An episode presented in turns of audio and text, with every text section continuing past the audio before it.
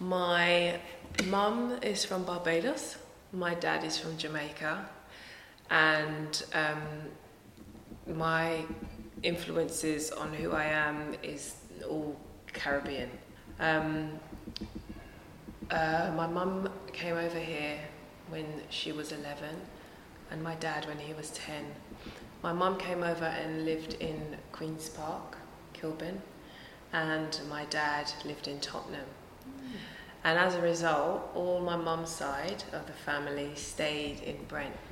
And that's why um, my nan, sorry, my nan came over before my mum, obviously. Um, my nan came over first from Barbados and she settled in Brent, in Kilburn, Queen's Park. Um, and then she sent for her, her, her children one by one, and my mum is the youngest. Um, my auntie Kathy, who's Richard's mum, was the first to get sent because she was the eldest, so she could work. Mm-hmm. Um, and then my mum was the last. Um, and she went to school in around here.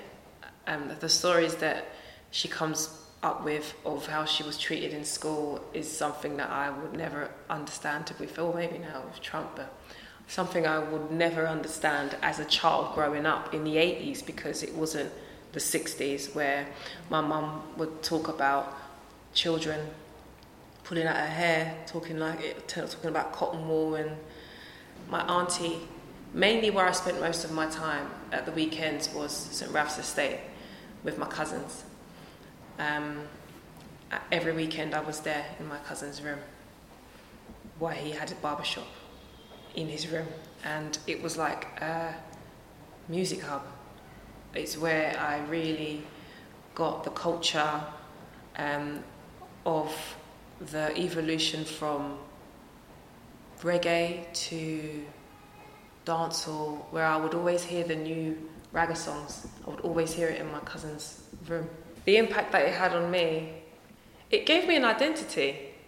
I think a lot of black kids in the 80s struggled with identity, even though it was n- no racism. I'd never experienced racism, but I struggled with identity because the idea of what is um, considered to be acceptable in English culture was not what I knew. So, what I knew was listening to Tiger and Shabba um, and gold teeth and caps and colourful jeans. And even though I was the tiny little, I mean, I was like there, Richard was like there, but we were both up in the room just absorbing all of this. And then um, I remember just conversations and haircutting and talking about the new tune and um, talking about watching the videos live and direct from Jamaica and the influence of my family and how they were was from Jamaica. It was from the reggae. It was about what. It, it, it, it actually quite interesting because it was trying to hold on to our culture but putting a British spin on it. That's what we did. And I think in the 70s and the 60s, where black people were forced to create an identity, in the 80s, we were accepted more, and therefore we kind of lost our way a bit. Um, but going to my, I mean, I mean, I say we lost our way because in Tottenham, where I lived, it was very middle class, and back then, it was very middle class. So it was like everyone just kind of got along swimmingly, and there wasn't much of an identity. It was just we just lived happily ever after, you know. Um, it was very you were pigeonholed into what you're supposed to be pigeonholed into. So you would always someone's dad, black, was always on the buses. Your Asian friend, their parents owned the sweet shop. Your Chinese friend owned the Chinese shop, and it was just this is this, is the world that we lived in. But here, I saw a lot more Caribbean influence in the culture, and Justin growing up literally in the St. Raf's, because it was a hub, it was a hub, that estate was a hub. Whenever there was an event, my, me and my cousin would sit on the hill and watch it, watch Wembley. We can watch it literally from the hill, and it was just we'd go out on our bikes. It was a lovely place to be, and a lovely place to grow up. And all we would we would go outside. We would be singing. We would be rapping. We'd be doing, you know, it was childlike things, but it was influenced by everything Caribbean, and that's what was so beautiful about it. It was a very influential time to be uh, brought up in Brent, and I loved it. The other side of it as well is um, my auntie and my my uncle. My uncle was Tony T, and this is something he's passed away now, but this is something that I later learned when when I was growing up. I I didn't understand why I felt like Bob Marley was part of our family. I didn't understand it. Do you know what I mean? And then talking to my uncle, my uncle because there was pictures of him everywhere in my auntie's house, and I didn't. I just assumed he was part of a family, but then he was on TV, and I didn't get it. Then he passed away because he was. I was eighty two. I think he passed in eighty, right? So I didn't. But then I would always call him Uncle Bob, and it was a bit thinking about it, it's a bit dysfunctional, but I didn't understand. And then, like, just growing up, talking to my uncle, talking to my dad, and my dad would be like, it's because he was always round and your uncle did a lot of music with him when he was over here. And then my auntie told me more. My auntie would say, well, like now, she only told me this about like four months ago, how much he would be round the house. And that it's really weird. I just didn't know how much of. I knew that my uncle Tony did music, and I knew he had releases. I didn't know how much of an impact or how much involvement he had with Bob Marley's life when he was over here, which again is another uh, phenomenal fact of this really cultural borough. The dialect used to get me because St. Raph's was the first place that I would always hear the new slang. That's another thing. We would always be saying, What does that mean? What does that mean? to my cousins, they would always be saying these words. I'm like, what, what do you mean? Black British people have an accent. But my cousins had a different accent. The cousin that just left, he speaks differently to me. He has a dialect that is specific to northwest London black people. Every single person that I know who lives around here speaks like my family. And it's interesting that you should say that to me to ask the, me the question about the dialect, because it's not something I've ever. It's something I've always thought of, and I've, it's something I've always said to my cousins. Why, you, why do you not say that? Why do you not say it like that? Why do you not talk like that? Um, but then it kind of they're always like, yeah, but you're posh. You say you don't say stuff like that. It's, it's a dialect, and I've never you're right. There's a dialect up here. Um, Caribbean people who are born here, but in this area, have a specific dialect only to them. And it, yeah, it, yeah, they do. And it's funny you should say that. I used to always pick up the new slang words from here, and they've always spoken differently to us. They've always spoken differently to us. I don't know if it's quick I don't, I don't want to call it aggressive, but it's short. And they, the way that they pronounce their vowels, maybe, um, they, yeah, they, they round their, I don't know. I'm not going to analyse it because I can't really, but there is a dialect, a specific black British dialect specific to Northwest. I started my career in reggae, not only my upbringing. So, my upbringing my mum listens to almost everything, but my dad is only reggae, nothing else. Maybe some some Motown, but there's no straying.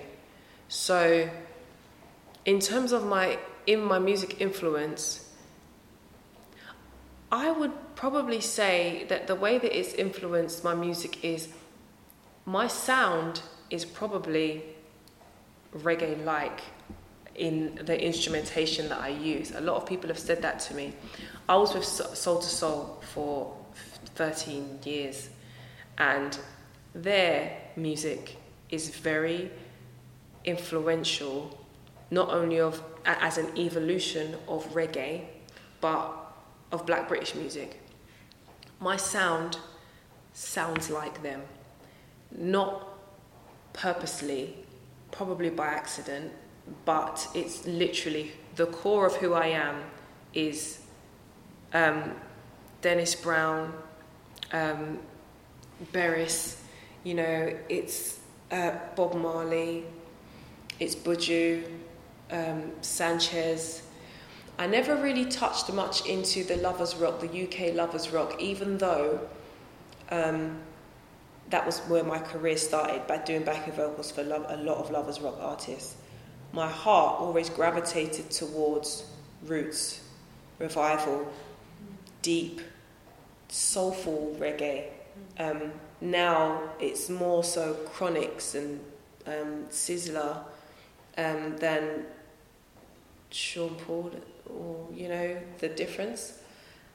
So I would say, literally, just because of the fact that I was brought up on the reggae music genre, and then my career went into um, reggae and then Soul II Soul. The, my sound is an amalgamation of everything, all of it, and you can hear it. Even like the rhythm, my rhythms, my melodies, they're very, very. You can clearly define the timeline. If I was to tell you who I listened to when I was growing up, you listen. If you listen to my music, you can clearly define the timeline. You can and you can hear it. Reggae music is empowering, and reggae music has always empowered me. Reggae music has made me proud to be Caribbean. It always does. Growing up, now listening to Peter Tosh, listening, I'm not saying hearing, I'm listening, actively listening, and um, picking apart and analysing Bob Marley's music, um, trying to understand where he was at the time when he wrote those songs. That's how now I feel empowered. Now you'll see a red, gold, and green picture right as soon as you as soon as you open my, the door to my house, and there is a reasoning behind that. And all of this is from reggae. It's made me socially conscious. It's made me proud to be not only Caribbean but a black person. And um, in reading and listening and understanding the socially conscious reggae artists um, like Dennis Brown, and um, even like Luciano as well, and listening to what they talk about. Um, it, it, it, it, it makes you, I say it makes you, it encourages you to be proud and it encourages you to walk with your head high and it encourages you not to conform. So when you say walk a certain way, I guess so, I walk with my head high and that is a direct result of the music that I listen to. And that is a direct result of reggae, reggae from my Caribbean people. Um, and even, um, you know, like people like General Levy, when you hear General Levy talk, I've spoken to him on loads of different times, different gigs, you hear how conscious he has now become, you know? And this is all from this all stems, and again, he's from the area as well. So it all stems from where we were and our ancestors who gave, who gave us this, this amazing piece of education that at the time, when I was listening to it, I didn't know what they were giving us. I didn't know the gift that they were giving us, but their music is timeless. And now you can, for me, as I'm growing up, I'm bringing up my little one, I'm now educating myself properly, and it is all first and foremost, before I picked up a book, it's music, it's reggae, and it's our culture. Why do I think reggae was important in bringing the community together, not only in Brent but in London? Um, reggae was the reason that communities were brought together, especially at a time where um, they black people were feeling socially un, not, not accepted um, I would say, even I think reggae is the only genre when when anyone of any other culture tries to do it, they have to involve a Caribbean person within the project, or it just doesn't sound right. And any other genre that I can think of, they haven't had to do that in order to make it sound authentic. When you try to do reggae, you have to make sure that they're the, the authenticity of it. Um, bringing communities together, you have the sound systems, which is, I think, such an integral part of the culture. Um, though, you know, later on in the 90s, it, it was associated with violence, which was quite sad. Um, I know that to this day, there is still um, concerts, festivals that's reggae, lovers rock, and it's literally people 40 years and up, and it's the same people going to the same um, raves, going to the same performances, going to see the same artists, the same artists who remind them of a certain time. They're still making money. Janet Kay is still there. Maxi Priest is still there, still gigging them same songs, and it's the same people that's still going. And it, so that's what I'm saying. It really, really, really unites. It unites the communities, and it and it does unite a people because it's the set, just from someone from the circuit. It's the same people that goes to these gigs. These gigs are literally people who love the genre and they go there to hear it. That's it. They go there to hear it, and it does bring people together. The media's response to Soul II Soul, as because I'm a newbie, to be fair, being with Soul II Soul for 13 years is nowhere near because they've been together for like 30. So I'm a newbie. So by the time I joined, it was already established, and media response was always, "Hi, Jazzy," you know, everyone was, huh. so um, but I'm sure his, if you also talk to Jazzy B and Caron, Caron's got some stories to tell. Um, Caron's story, in terms of media response, she was always told she was too black. She was always told she's not socially acceptable, she's not pleasing to the eye. And she says that to me. She's told me that so many times. That's why she went to LA because over here they were like it's too much. You're, you're just a bit too black for here. You can be there when you're with jazzy and that little gimmick. But when that gimmick runs out mm, no. So that's why she went to la no not la she tried la they said the same thing. She went to new york so she settled in new york with me um, they tried to put me in a box when i first started the media the press they tried to make, mold me into like a sugar coated um, soul, acid jazz, reggae influenced artist, and it wasn't me. You see my first release, everyone's like, "Who's that next model?" Because I look like any old next model walking down the street with my straight hair, bob, pretty. That was it, propped. And it wasn't me. When I look at my first release, it doesn't make any sense to me because now I'm just completely out there, blonde locks, like I'm completely out there. My music is a bit more um, I would say it, it, it's very empowering, still very empowering. My lyrics are empowering, and I want to make sure that everybody feels gets a positive experience from my music. I try not to make it too dark, um, and it's a lot more creative. It's a lot more upbeat. It's a lot more punchy. It's a lot more me. You could hear it's very, very Caribbean British. Very.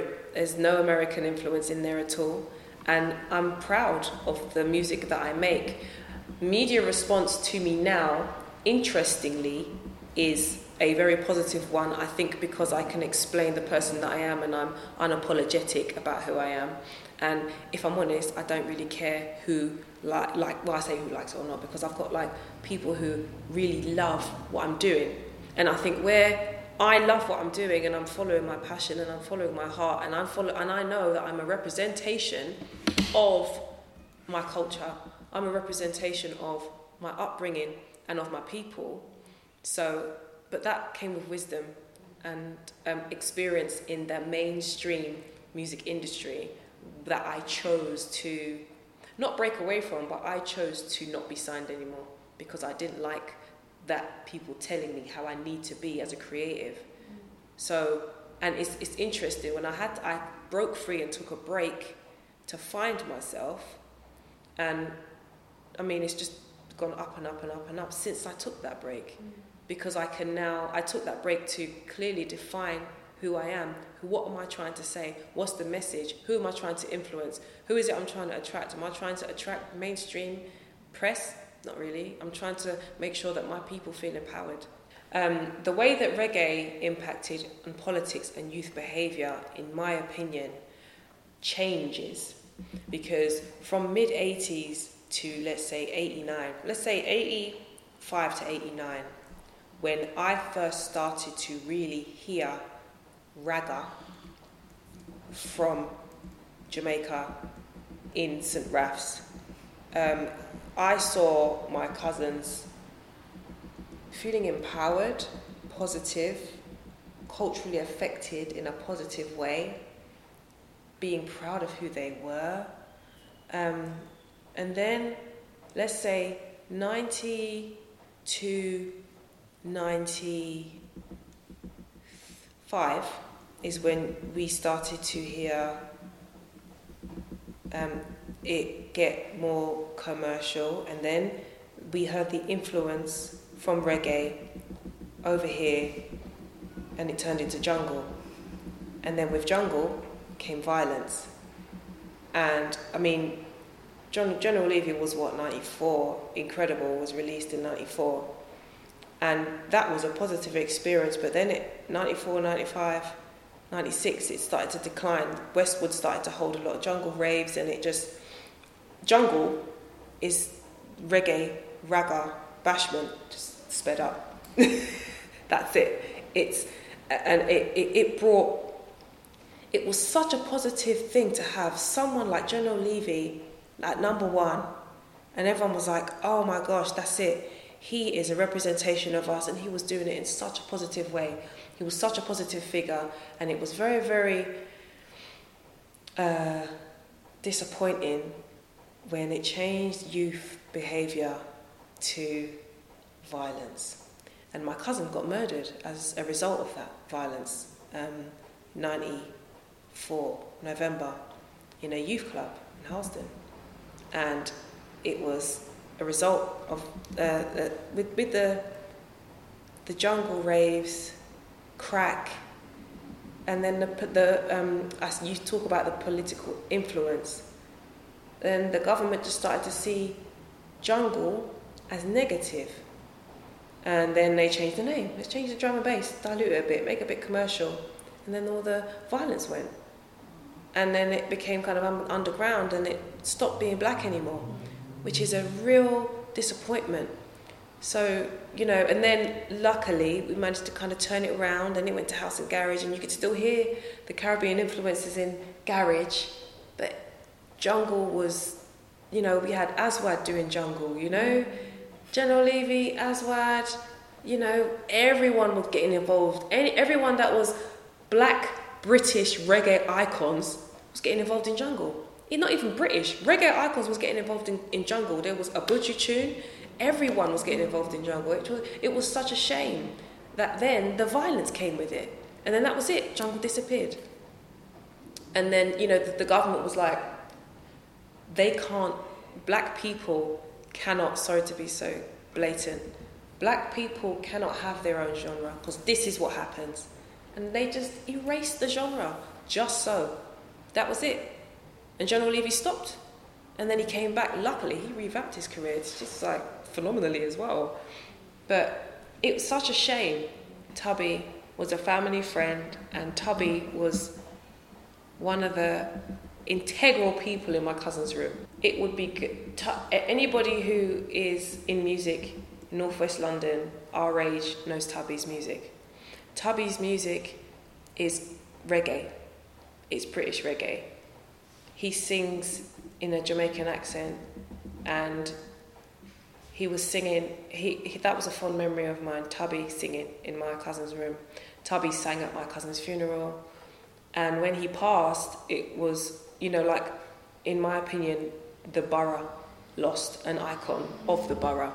People like Tubby, who are known for being from this borough and who are known for kind of being game changers in the music because he is reggae. it would be good for him to have some kind of commemoration, something for Tubby. Um, because you ask anyone in this area who is over 30, they know him, they know his music, they know the gigs, they know the live performances that was unlike any other. Um, what role can I play in making sure that the heritage is preserved?